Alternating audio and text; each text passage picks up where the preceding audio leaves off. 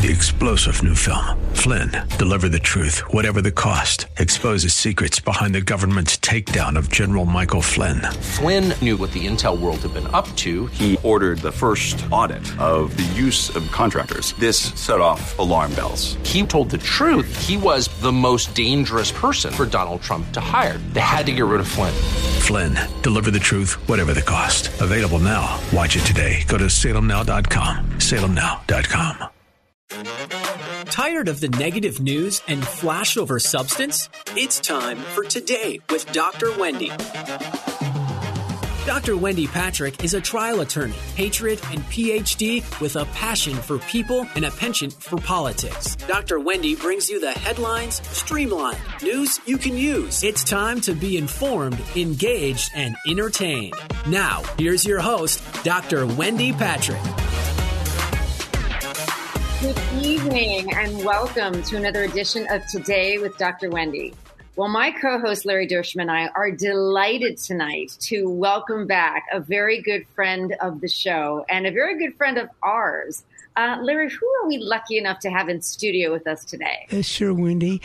Joanne Reese has been married for 31 years. She has three children and two grandchildren. She obtained her four year scholarship to USC in business marketing and in her earlier years was a product inventor that launched the company Ready America that we're going to be talking about in a minute here. Her signature product, QuakeHold, was considered one of the top 100 products of the millennium, according to the Los Angeles Times. Dran was also featured in the book Woman Invent, among one of many stories written on her past entrepreneurial success.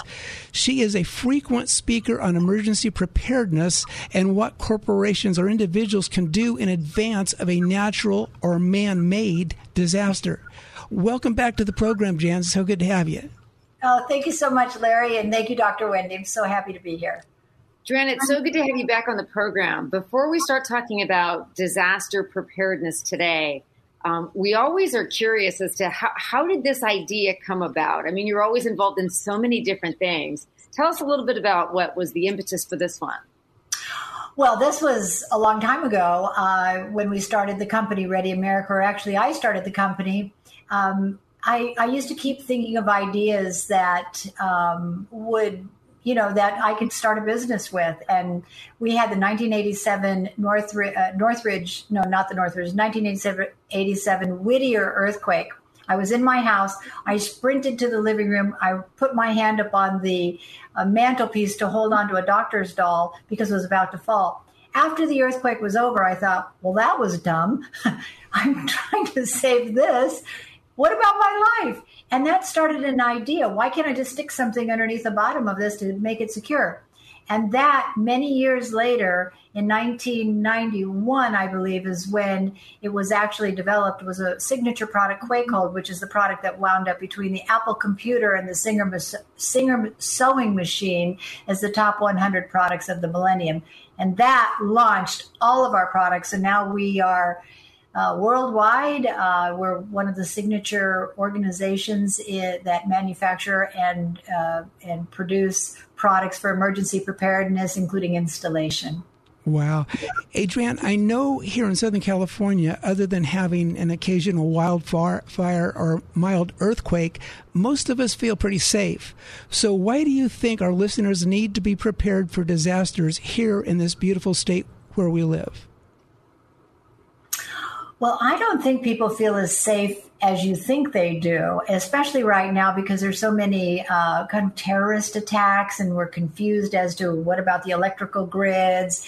Anything can happen situation, and then of course the insecurity with our government right now makes us all feel ill at ease as far as are they after America to take it over? So, in many respects, people are questioning whether they really are secure and can trust our own government to maintain our grids, to maintain our water supply, uh, and other things that are so essential for living. So I think this is the reason why a lot of people are questioning that and starting to take preemptive actions to be prepared.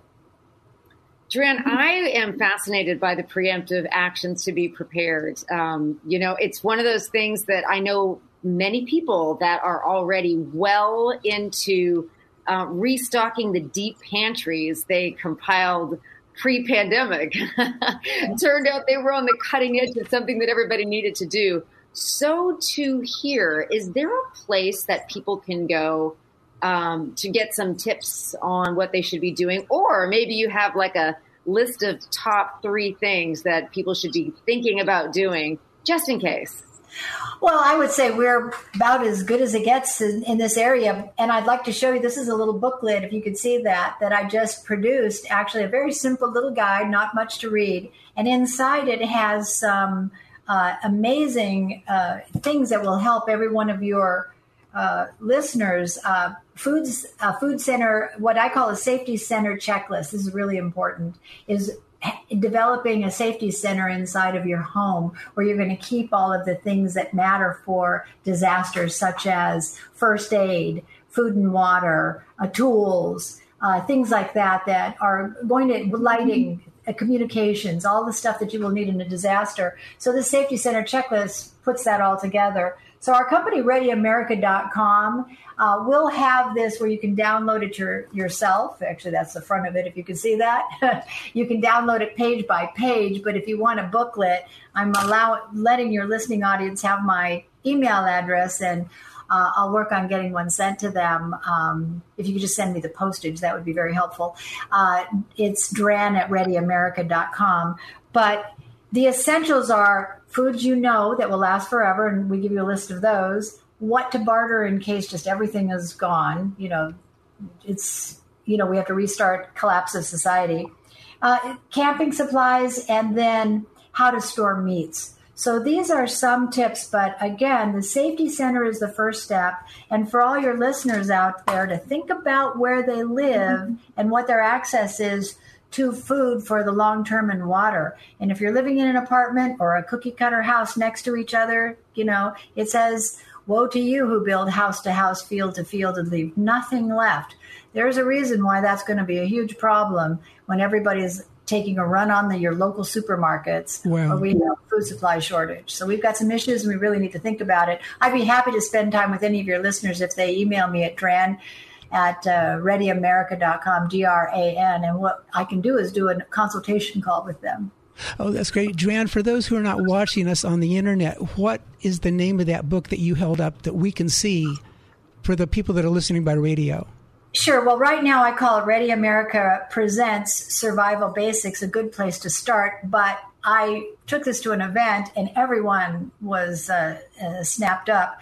And as a reprint, it's going to be called Emergency Preparedness because a few people in our company want to at lend their uh, decision to the title, and so I'm going to go with that emergency preparedness. That's great, and we have a, a, a, number of other questions for you. But before we run out of time, we still have time. But what's the web address for your corporation? Are you so people can go there?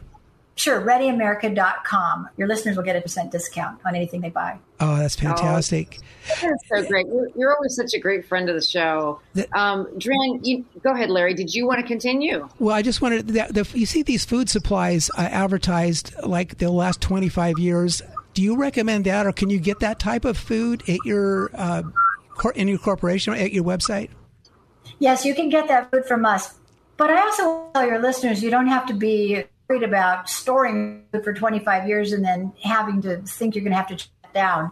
My suggestion is is that you you follow the booklet because I give you some real tools for you know uh, you know a three day survival. A, you know, a, a three month survival, a year survival. In reality, what we're looking at is a total collapse of society. If you're going to be digging into that 25 year, it's bad news bears. what we want to think about is how do we just have decent food for, let's say, three years. Well, you know, I'm a fan of canned goods. I'm a huge fan. You can get all your food groups, your legumes, your meats, your proteins.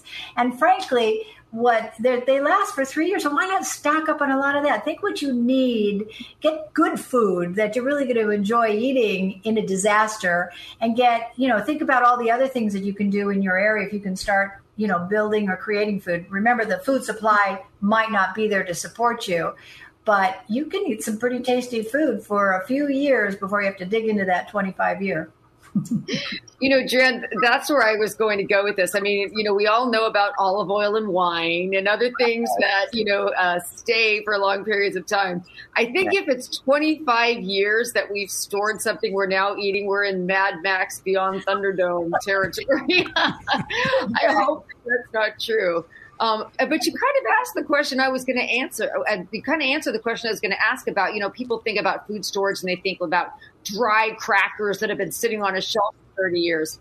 Actually, what we're really talking about here is being able to prepare um, gourmet meals, you know, quote unquote, that just so happen to have been tossed together, you know, by something that you already have in storage. Um, but I think you've kind of already answered that. Uh, Dran, I think we, we're almost at the end of the show, but how else would you sort of wrap it up, um, tie it up with a bow here regarding why this is important to be thinking about this now while we still can drive down to Walmart and see food on the shelf?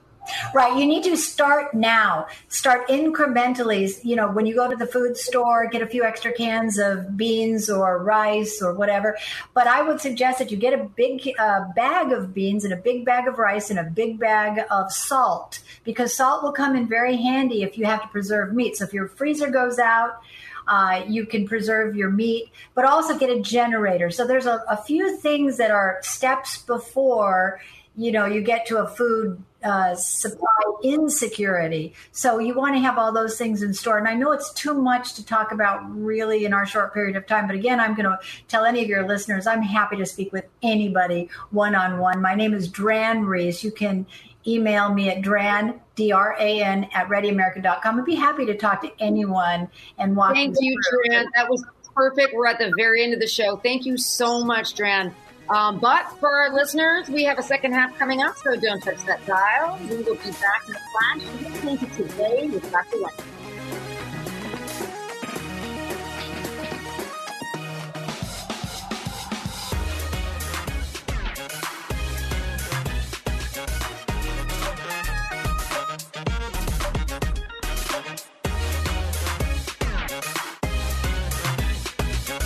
News cycle lowlights have no place here. You're listening to the headline highlights on Today with Dr. Wendy on The Answer San Diego. It's time for more news you can use. The headlines streamlined. It's time for more Today with Dr. Wendy. Now here's your host, Dr. Wendy Patrick. Welcome back to Today with Dr. Wendy. Well, we are talking about Alex Jones this week. We've been talking about Alex Jones for some time, but it was finally just recently that we've had the, the testimony that we had last week about the defamation trial and compensatory damages, punitive damages. You know, instead of getting into the weeds legally, Larry, what I thought we would address tonight is the reality that speech is free but falsehoods are expensive and they can cost millions of dollars if they're proven. And one of the reasons that Alex Jones has captured the headlines yet again this week is it is true that he was disgraced and deplatformed from social media sites like Twitter, Google, Facebook, YouTube, but still maintained quite a following, which led, of course, to the defamation damages portion of the trial this week that really had to do with the parents of one of the slain children from the Sandy Hook massacre who were basically getting, according to them, death threats and, and subject, subjected to severe harassment as a result of the conspiracy theories that were being uh, furthered by Alex Jones. You know, one of the takeaways, I suppose, from this trial is that it isn't true that you can literally go on and say anything anymore or was it ever true? And and how do you think this trial is is legally significant for people like Alex Jones that do have sensational shows? It was quite the interesting trial. It was I understand, held down in Austin, Texas, and that must be where the Info Wars, uh, Wars is based, because we're talking about the Sandy Hook Elementary School massacre that happened in, uh, wasn't it Connecticut? And um, so, anyhow, the, the parents, yeah. What was interesting about this is it was a uh, compensatory damages of $4 million were awarded. But it's my understanding, Wendy, that he did, they didn't really get into the First Amendment issues. It's like he didn't even put on a full defense. And that's what I don't understand. Is that what you understand about that case? You know what's interesting, Larry, is um, obviously to prove defamation, you need you know false statements and causation, uh, and you also need damages. And so we heard about the theory of the the harm that was suffered by the parents. Um, but it's interesting that that wasn't the contested part. That was summary. You know, that was summarily decided previous to this week, where they're just talking about damages. So we didn't really relitigate any of that phase this week. This week was about damages. This week, I suppose, one of the um, most telling moments in court. Well, I shouldn't have prefaced it that way because I just thought of three more. The one thing was the perjury, right? You remember the Perry Mason moment about the, well, you know, uh, the inadvertent release of two years worth of text messages that mentioned Sandy Hook. But what I was really thinking about was Alex Jones on Wednesday, on Wednesday actually said, I, be, I don't believe it was a hoax. I think it all happened. Yes um, that was very significant. And you know, you wonder whether or not that at least provided some measure of closure for the parents. I can't imagine you lose a child. I don't know that you ever received closure of any kind. And I also don't know that it was what they say in, in the news media as a full throated apology. But be, be that as it may, that was a big moment this week. It was. And it was interesting. Back on Tuesday, uh, after the hearing, Jones approached the plaintiffs, Scarlett Lewis and Neil Heslin, the parents of the six year old Jesse Lewis, who was slain in Sandy Hook. And he offered to shake their hands and so forth. But one of the um, the attorneys for Heslin came over and said, uh, that's not the way this goes. And basically broke it up. He was trying to apologize apparently, but I don't know if that would be enough to apologize for after putting out that information for that long period of time.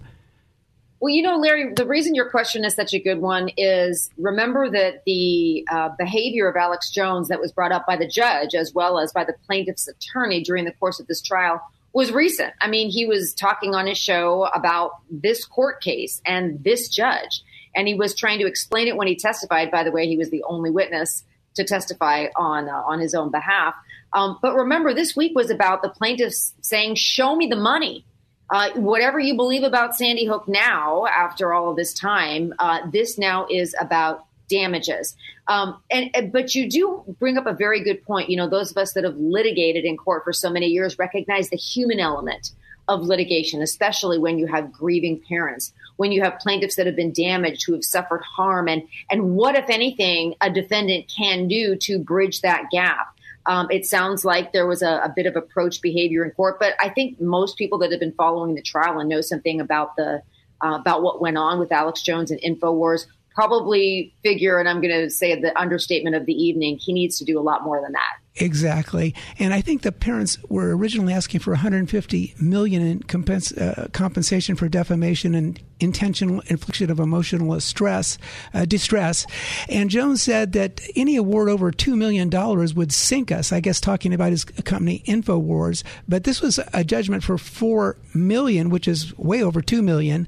So it'll but be then interesting. Then we into the punitive damages phase, and so yeah. we'll see what happens here. Oh my goodness, I know it. And it was interesting also, Wendy. I understand that uh, when they were building the jury pool, there was a number of prospective jurors that they had a difficult time selecting jurors because a lot of the people, the prospective jurors, said, you know, I believe in free speech. So they had to dismiss a lot of the prospective jurors, I believe, um, in, in, this case. Uh, so there's so many interesting aspects. And then the judge, Maya Guerra Gamble, was really tough on him. She didn't allow any uh, for lack of a better word, funny business in that courtroom. She really held everybody into account. And Alex Jones is is famous for just lashing out and, and talking, but he he was uh, well behaved in that courtroom. That's my reading of it. You know, he was Larry. You know, Alex Jones always jumps mouth first yeah. into controversy, and it's landed him in nothing but hot water. Um, the the Sandy Hook slaughter incident and his discussion of this really probably has been uh, the worst of the worst in terms of what's really been uh, on the what, what's really put him on the hot seat in this current litigation.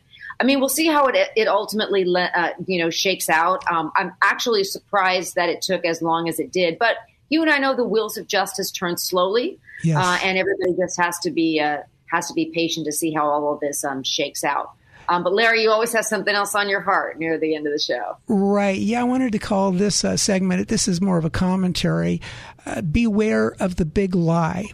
Uh, when I was in the eighth grade, my history teacher taught us about how totalitarian regimes use the big lie to seduce the people of their country. For example, it was used by the German Nazis to convince the German people that they were part of the Aryan race with their blue eyes and blonde hair. They were superior to other races. And that conditioned the people to accept the horrible atrocities uh, that the Nazis perpetrated against the Jews and, and many other groups too. The big lie is an expression coined by none other than Adolf Hitler in his book Mein Kampf, which was written in 1925 to describe the use of a lie so colossal that no one would believe that someone could have the impotence uh, to distort the truth so infamous, uh, infamously. He believed that when the canard is repeated enough times, most people will accept it without question, even though it is totally false, without fan- foundation, and demonstrably untrue. Now I want to jump, and this is the controversial part of my commentary. All that was totally true, what I just said, but climate change and the Green New Deal, I believe, in my opinion, uh, is the possibly the next big lie. And we can all remember back in the 70s, at least some of us can, we were told, I think this was like a cover of Time magazine, that there's a worldwide global cooling, that we were looking at the next ice age. Then a few decades, decades later, they talked about how man made pollutants is causing global warming. And I think that was disproved. Now, I know man made pollutants do cause smog. But as far as the giant, you know, the globe warming up, uh, that's very much in dispute. So they kind of that was kind of disproven. So now they're just going with man-made climate change, and they're just saying, you know, we got to drive electric cars. And I, I, like electric cars because if we don't, you know, the the waters are going to rise. And but you notice these people that are pushing these scenarios are buying beachfront homes, so they don't seem to be really looking at it. But let me give. I'm going back to reality now. Sri Lanka is a case study of a man made famine. Now, Sri Lanka is a tiny East uh, Asia uh, island that has a total population of a 21 million million people. They were advised by the Rockefeller Foundation, and the president of Sri Lanka went along with it to totally ban synthetic fertilizers and pesticides. Now, this is covering the whole globe what I'm talking about. So this is very important for what we're studying. So anyhow, the Western Green revolutionists were so pleased that they bestowed Sri Lanka with a near perfect environmental, social, and governance score. That's the ESG score. We've talked about that. They gave Sri Lanka a ESG score of 98, much higher than the United States score of only 51. But Sri Lanka's adoption of the green policies brought nothing but disasters. The rice production went way, way down. They had to import it. The country defaulted on its debt, uh, on its debt, and the Sri Lankan people they were angry and hungry. They staged protests and stormed both the president's residence and the prime minister's office. And President Rajapaksa uh, Paksa resigned and he fled the country on July 13th. That was just a couple weeks ago of this year in a military uh, jet. So Sri Lanka is the tip of the iceberg of how the green policies promoted by Western liberals, especially the World Economic Forum, are going to bring misery and uh, it's going to cause worldwide famine. And it's totally man-made and we need a better solution. So sri lanka is like the canary in the coal mine. That's what happens when you go totally green and you don't plan it correctly. You know what? Um, i'm going to bring us um, up into the silver lining of this edition by lightening the mood a little bit and saying as we think about what canned goods we may want to be stockpiling Larry, given that your favorite food is pizza, I want to see if you can find pizza in a can. So I know our, our listeners are fascinated. They want to know too. Tell me next week. Join us next week for more Today with Dr. Have a wonderful weekend. God bless you.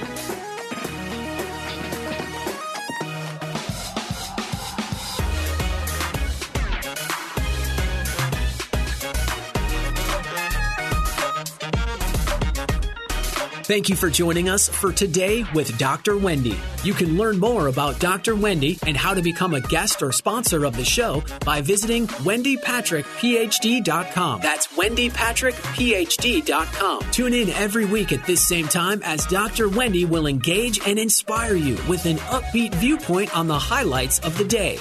This has been Today with Dr. Wendy on The Answer San Diego.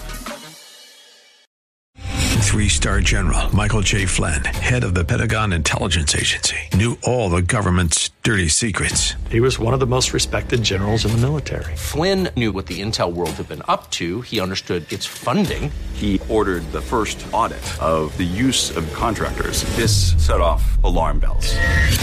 The explosive new documentary, Flynn, Deliver the Truth, Whatever the Cost, uncovers the facts behind this scandal. Flynn told the truth. He was the most dangerous person for Donald Trump to hire. I find out the worst enemy that I'm going to face in my life is right here in America. They took my assessment and they wanted me to change it. And I was like, I'm not changing it. They had to get rid of Flynn. With in depth interviews, archival footage, and never before seen personal records of the man behind the headlines. I just felt like I was drowning. Flynn, deliver the truth, whatever the cost. Available now. Watch it today. Go to salemnow.com. Salemnow.com.